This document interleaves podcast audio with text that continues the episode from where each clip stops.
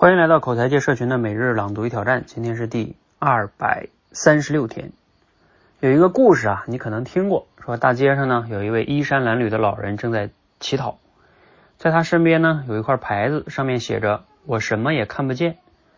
诗人经过了，问老人有什么收获呀？老人说：“哎，我什么也没得到啊。”诗人于心不忍，悄悄的拿起笔，在牌子上面加了几个字：“春天到了。”可是我什么也看不到。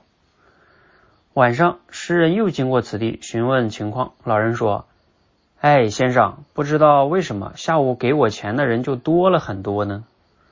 为什么前后差距这么大呢？因为同理心。诗人站在老人的角度，看到了老人的需求，又从路人的角度把老人的需求呢翻译给了路人。开始的我什么都看不见。”是老人以自己的视角描述看不见的事实。修改后的春天到了，可是我什么也看不见。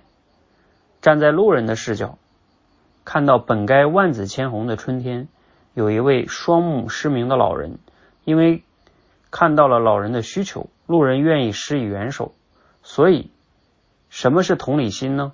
就是你能站在对方的角度去想他需要什么，而不是我可以给什么。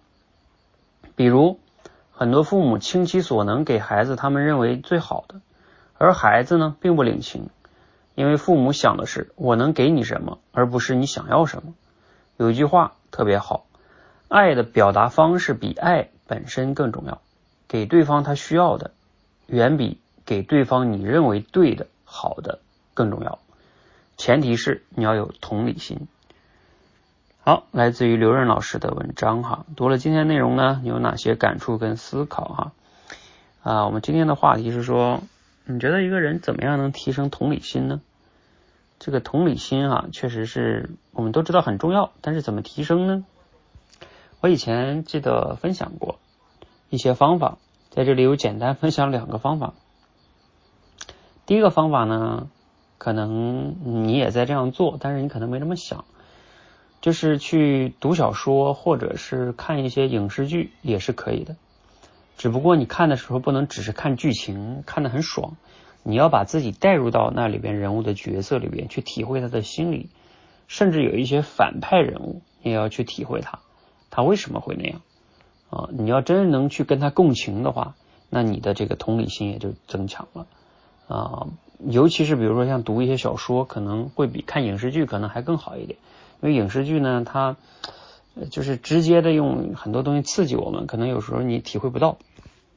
但是像写小说不一样，是小说它那个有文字描述人物的心理，这样的话你就能去看到哦，这个人物当时有这样的表情，他心中是这么想的，呃，所以就提升了你对于人物人物的这种感知啊，或者叫同理心。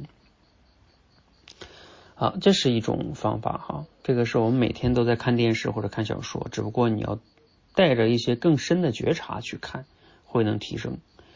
另外一点呢，我简单说说吧，就是说，其实同理心，同理心嘛，就是你要真正的和人接触，然后呢，学会不断的在这个接触的过程中学会换位思考。什么叫深度接触呢？比如说夫妻关系、亲子关系、上下级关系，因为这样的关系都很亲密，那你需要能在这个接触的过程中去。呃，了解他到底是怎么想的，嗯，因为有时候我们会主观的猜别人是怎么想的，但是呢，其实你猜的是不对的。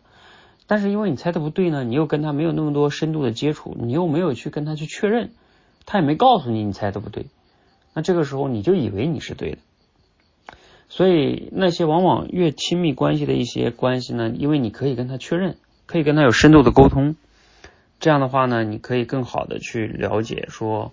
到底自己哪里猜的不对，哪里猜的是对的？呃，这样的话也能提升自己对人的这种感知能力，或者叫同理心。好，那我就简单分享了这个两个方法哈，一个是看一些影视剧和小说，带着同理心觉察去看；还有呢，就是真正的和你身边那些比较亲密的人去深度沟通，当然要学会和他们确认，就是他们，你你你对他们这种理解对不对啊？这样的话能提升你的同理心，希望对你有启发哈。欢迎和我们一起每日朗读挑战，持续的输入、思考、输出，口才会变得更好。谢谢。